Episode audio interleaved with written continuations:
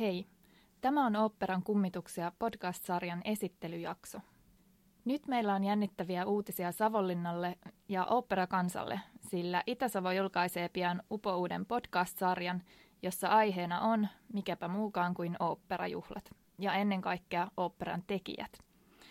Mun nimi on Partasen Hanna ja haastattelen tässä esittelyjaksossa podcast-sarjan tekijää, Itä-Savon kulttuuritoimittaja Riitta-Leena Lempinen-Vesaa. Tervetuloa Riitta-Leena. Kiitos. Kertoisitko ekana, että mikä tässä podcastissa on jujuna? No lähinnä tuoda esille aika paljon sellaisia ihmisiä, joita ihmiset ei näy lavalla ja joita ei yleensä haastatella lehtiin, jos nyt ylipäätään oopperasta kovin paljon enää haastatteluja missään tehdään. Mutta mulla on sellaisia haastateltavia, esimerkiksi ompelija, joka tekee nyt 46. vuotta pukuja oopperajuhlille tänä kesänä. Ja sitten tekninen tuottaja, joka vastaa esimerkiksi valaistuksesta ja siitä, että kaikki asiat on kunnossa. Tämmöisiä, jotka on nimenomaan savonlinnalaisia. Eli tässä aluksi lähdetään täältä. Voi olla, että juhlakauden aikana teen lisää osia, jossa sitten haastatellaan taiteilijoita, mutta nyt tässä on vähän vähemmän taiteilijoita, että enemmän näitä oopperan taustajoukkoja. Ja ehkä tässä niin kuin sitten useamman sarjan myötä piirtyy kuva siitä, mikä on oopperajuhlien merkitys tälle kaupungille ja millä tavalla ihan tavallisista savonlinnalaisista onkin kasvanut mitä oudompia ammattien ammattilaisia. Mistä tämä lähti liikkeelle, tämä idea alkaa tehdä podcastia? Meillähän tuli ihan Kaakon viestintäkonsernissa ehdotettiin, että kuka haluaa tehdä podcastia. Mä olin kuullut, että tämmöinen on olemassa. Mulla ei ole minkäänlaista suhdetta siihen. Mä en ole ikinä kuunnellut niitä ja mä oon aika vanha. Se ei, niin kuin mun ikäpolvi ei näitä juurikaan tee, joten ajattelin, että tämähän nyt on aika hauska juttu, jos tällaista tekisi. Ja tietenkin tämä aihe on ilmiselvä, että tämä on vähän semmoinen norsu, tämä oopperajuhlat täällä, että me katsotaan niin kuin sen norsun varpaan kynsiä ja me ei oikeasti nähdä, miten valtava asia se on täällä. Ei vaan Suomessa, vaan maailmanlaajuisesti. Me ollaan niin sen lähellä, että me vähän sokeudutaan sille. Sitten yksi asia, että on tosiaan tämä hieno aihe, toinen se, että mä en tiedä asiasta mitään ja mun pitää jotain tehdä, että mun kalkkeutuneet aivot ei lopullisesti jämähdä, niin päätin ruveta tekemään jotain asiaa, mitä mä en todellakaan osaa. Tietenkin tunnen oopperajuhlia, on ollut vuodesta 1988 Itä-Savon kulttuuritoimittaja ja jonkun sen kerran istunut linnassa ja joitakin ihmisiä tuossa tullut haastateltua, mutta tämmöinen tämä tausta. Joo, siis oikeastaan kun mä äsken tein haun mun kännykän podcast-sovelluksessa ja katsoin, että minkälaisia ooppera-podcasteja on, niin se löysi vaan yhden jakson suomen kielellä, missä on niinku oopperasta keskusteltu. Et eikö tämä ole vähän niinku outoa, että niitä on ilmeisesti aika vähän tehty? No se ehkä kertoo sitten just tästä meidän kulttuuritoimittajan, tai sitten oikeissa lehdissä on oikeita tämmöisiä hienoja musiikkitoimittajia, minkä minä siis en ole, niin meidän ajatusmaailmasta ja siitä, että tämä on tosiaan uusi ja vähän nuoren sukupolven juttu. Me ei ehkä tullut vaan kellekään mieleen. Ja ehkä tämä on Suomessa jotenkin aika pieni, tai siis vähän tehdään mitään oopperasta. Ja se on tietenkin hirmu sääli, koska kyllä se nyt on semmoinen aikamoinen taiteiden taide tai taiteiden tämmöinen sulattamo, missä taide kohtaa toisen ja kolmannenkin. Niin. Ehkä podcastien kautta sekin operataide löytäisi uusia niin kuin, katsojia ja kuulijoita. Voi olla. Toivottavasti me saadaan niistä niin mielenkiintoisia, että ihmiset viittii kuunnella niitä loppuun. Ja, mutta ainakin siinä tulee varmaan sellaista aika arkista niin kuin, näkökulmaa, mitä yleensä ajattelee, että tässä on todellakin elitismi kaukana näistä jutuista ja tästä oopperan tekemisestä, että se on aika hurjaa työtä. Ja sitten, että siellä tosiaan on kaiken hyvin erilaisia. Oopperajuhlilla on töissä yli 800 ihmistä vuoden aikana, tai lähinnä kesällä. Ja niistä on orkestereita ja soittajia, laulajia, eritasoisia laulajia, solisteja ja lapsikuoroja. Mutta sitten tarvitaan myös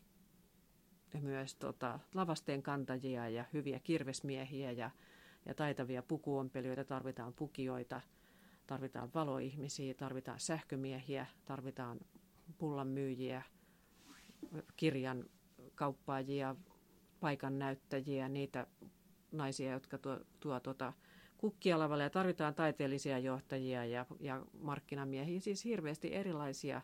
Se ei ole vaan pelkästään ja niin kuin taiteellista tai että äärimmäisen hyviä laulajia, mihin moni kuvittelee, että se kulminoituu, vaan tämä on aika laaja juttu.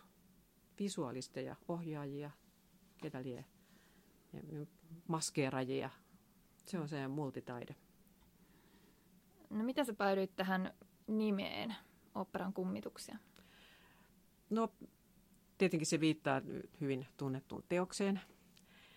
Ja sitten se toisaalta on sitten, alun perin ajattelin, että tässä sarjassa olisi pelkästään niitä, joita ei näy ollenkaan, jotka on siellä piilossa linnan uumenissa, mutta sitten huomasin, että kyllähän se nyt on kiva kuitenkin myös sitten näitä ilmiselviä tyyppejäkin ottaa. Ja sitten jotenkin sitten se, niin kuin ajattelin, että silloin se olisi ollut oopperan kummitukset, ehkä niin kuin ne semmoiset just näin poissa, mutta kummituksia, niin se on sitten paljon laajempi, siinä voi olla vaikka ketä, jotka jollain tavalla on. Ja sitten se samalla myös sit viittaa tosiaan, että kummitukset on vähän niin kuin tuntemattomia. Ja sitten, että me voidaan puhua myös menneistä ajoista. Oopperoilla on pitkä historia ja mulla on haastateltavanikin ihmisiä toden totta, jotka on siis olleet vuonna 1974. En nyt sanoisi, että siitä olisi hirveän kauan aikaa, mutta on siinä yhtä sun toista tapahtunut ja sitten näissä tarinoissa on mukana ihmisiä, jotka on sitten mennyt jo manan majoille ja joita sitten muistellaan ja joiden henki toivottavasti edelleenkin tuolla linnassa sitten leijuu ja tuo just sitä, mitä varten Savonlinnan oopperajuhlat on sitä, mitä ne on. Mm. Aivan. Mikä merkitys tällä on, että tämmöinen podcast-sarja nyt tehdään juuri Savonlinnasta? No tätä ei mistään muualta voi tehdä, koska jos näin tämmöistä missään muualla Suomessa ei ole tällaista oopperataloa, jossa parhaimmillaan tehdään 4 oopperaa yhtä aikaa. Et Kansallisoopperassakin mä uskon, että siellä on vähän vähemmän, tehdään kerralla ja niillä on sen tässä niin kuin oma talo siellä. Että tämä on jotenkin niin hämmästyttävä tämä Savonlinnan koko historia ja se, kuinka pienestä kaupungista tavallisista perheistä lähtevistä ihmisistä tuleekin, ne niin kuin tempautuu mukaan siihen. Että ei missään muualla ole, tämä on juhlana kolossaalinen, kestää 4 viikkoa ja budjetti on 8 miljoonaa euroa, se on ihan tolkuton ja ennen kaikkea se, jos on joskus ollut linnassa esityksessä ja tuntenut sen fiiliksen siinä ja sitten miettii, että siellä takana sitten tapahtuu yhtä ja toista ja siellä on yhteensä parhaimmillaan 250 ihmistä, 270 ihmistä saattaa olla tekemässä töitä. Se on ihan huima juttu. Tapahtuu Kansallisoopperassa toki, mutta siellä on ihan erilainen se systeemi. Siellä on kaikkia ammattimaista, että sinne mennään töihin ja siellä on kuoro aina ja täällä toimitaan ihan käsittämättömissä olosuhteissa, kun tämä nyt on edelleenkin keskiaikainen linna, puolustuslinna eikä mikään oopperatalo, että sitä varten tässä on se oma juttunsa. Ja sitten tosiaan tämä kaksijakoisuus tässä kaupungissa, että tämä on oikeasti pieni syrjäinen kaupunki. Ja sitten täällä tehdään tuommoista ihan tajuttoman hienoa taidetta ja niin kuin, tavallaan tämmöistä vähän niin kuin taiteiden mestaruuslajia. Niin eipä tätä oikein muualla voi tehdä ja sitten nämä kaikki tarinat on ehkä ihan hyvä ottaa talteen ja kuulla ja kertoa ja avata vähän sitä. Että ihmisten kuva Savonlinnan oopperajuhlista, että tänne tullaan juhlapuku päällä ja kilistellään champagnea ja tai jotenkin hirveän niin kuin hienoa. Se on tietenkin yksi pointti, että jos haluaa tehdä itselleen ihanan hetken ja tulla, niin se on sallittu ja se on niin kuin silleen katsojan näkökulma ja se on juhlahetki kuulla oopperaa. Mutta toisaalta tämä on myös tosi mielenkiintoista arkea. Joo. No entä jos olisi joku kuulija sitten, joka päättää lähteä vaikkapa ekaa kertaa oopperaa katsomaan, niin mitä vinkkejä sä antaisit siihen tilaisuuteen?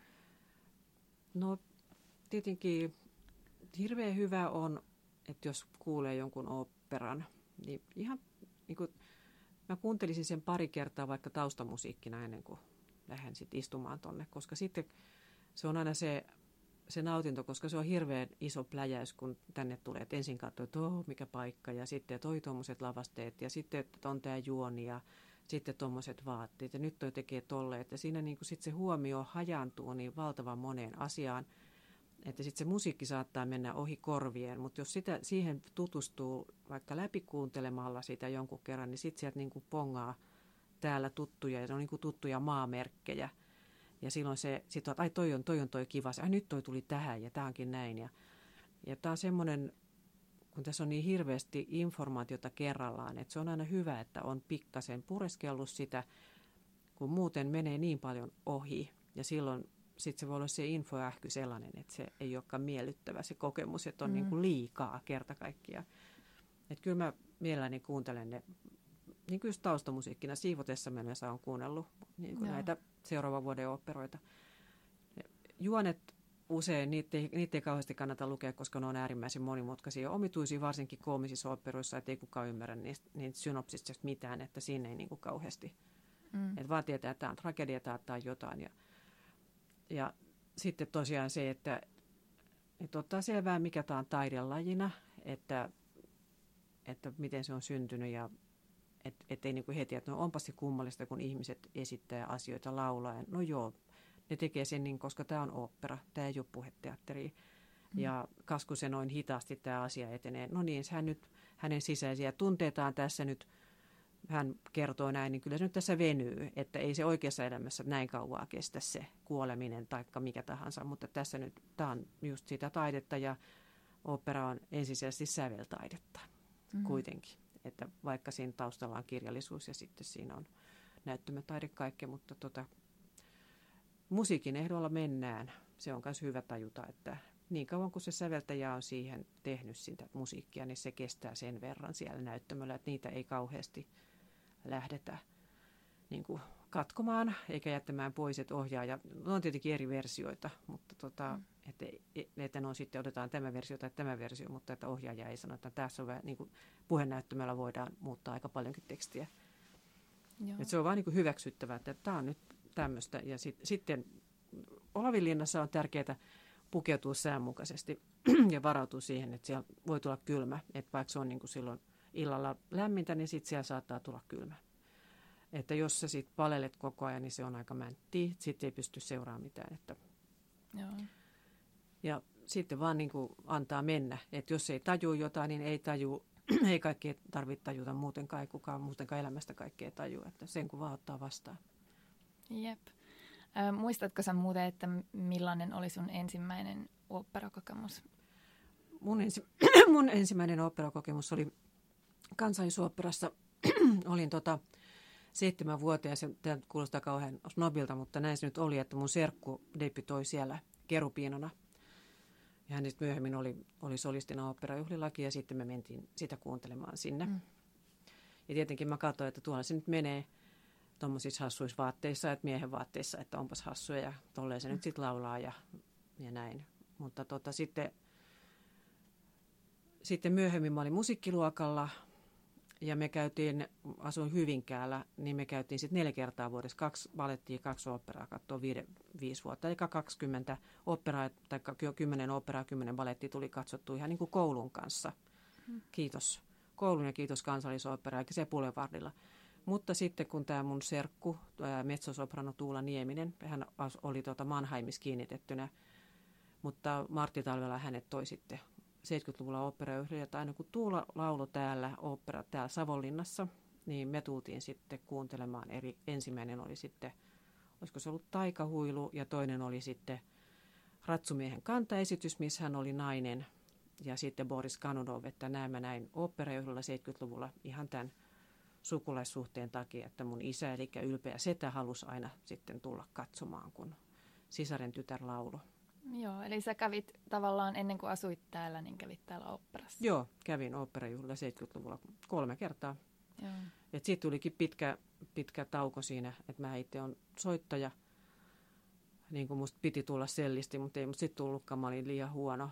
Mutta soitin tosi paljon. Mutta mä kauheasti, ja esimerkiksi Matteus Passi on kontinua, on soittanut, että on silleen laulajien kanssa silloin tein niin kuin hommia ja ne tuli sitten ihan silleen pultista käsin tutuksi tämä laulupuolikin silleen, minkä se nyt tehtiin siinä soittaessaan kuunnella, että mitä noi toiset tuossa tekee.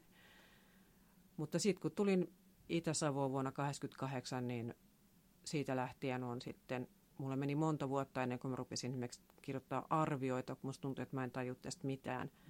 Ja mun kavereet Hesasta sain sitten tekee arvioita ja sitten itse istuin siellä, kuuntelin niitä vuodesta toiseen, haastattelin taiteilijoita ja sillä tavalla on opiskellut tätä alaa. Ja sitten kävin yhdessä vaiheessa laulutunneilla ihan ymmärtääkseni, mikä se klassinen äänenmuodostus on ja mitä ne niin kuin tarkoittaa. Olimme tietenkin lapsena 12 vuotta laulun kuorossa, mutta emme silloin niin kuin mitään laulutunteja ottanut. Että nyt sitten tajun, kun ne puhuu jotain, että kun se on niin ja näin ja rekisteriä bla bla bla, niin mulla on ihan pikkuruista haju, mistä ne puhuu. Mm. Joo, ja nyt sitten pääsit tekemään podcastia tästä aiheesta. Ja no ketä sulla näissä podcast-jaksoissa on haastateltavina? Ensimmäiset jaksot on tehty tosiaan tässä nyt tämän talven aikana, joten ne on näitä savonlinnalaisia, Savonlinnassa asuvia. Taiteellinen johtaja Jorma Silvasti, oikein tämä pääkummit on yksi. Sitten on tekninen tuottaja Joonas Väkeväinen, joka on siis talvisaikaan Savonlinnan teatterissa. Ja sitten on Merja Kervinen, eli Memma, joka oli tekemässä sen vanhan Boris Kanunovin pukuja 70-luvulla. Ja oli tekemässä tätä kuuluisaa Martti Talvelan Boris Kanunov-pukuja. Hän edelleen tänä kesänä sitten tekee näitä Teemo Muurimäen niin kuin suunnittelemia ruusuja, että silloin hänellä on aikamoinen näkökulma tähän. Ja sitten on musiikin tuottaja Olli Tuunanen, jonka lähinnä Ollilta kysyn, että mitä ihmettä sinä siellä teet.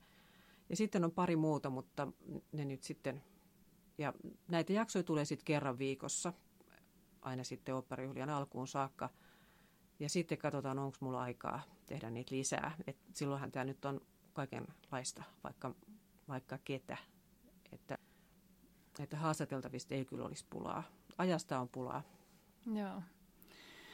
Materiaalia riittää sitten. Mm-hmm. Tietenkin siinä vähän sitten tulee toistoa, koska kysymys on samasta aiheesta, mutta intohimoisia taiteilijoita on aina ihan mahtava kuunnella ja haastatella. Mm.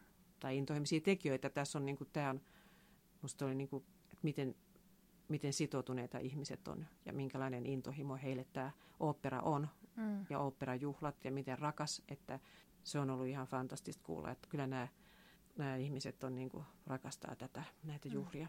Joo. No hei, kiitos tästä haastattelusta ja onnea vielä uuteen podcastiin. Kiitos.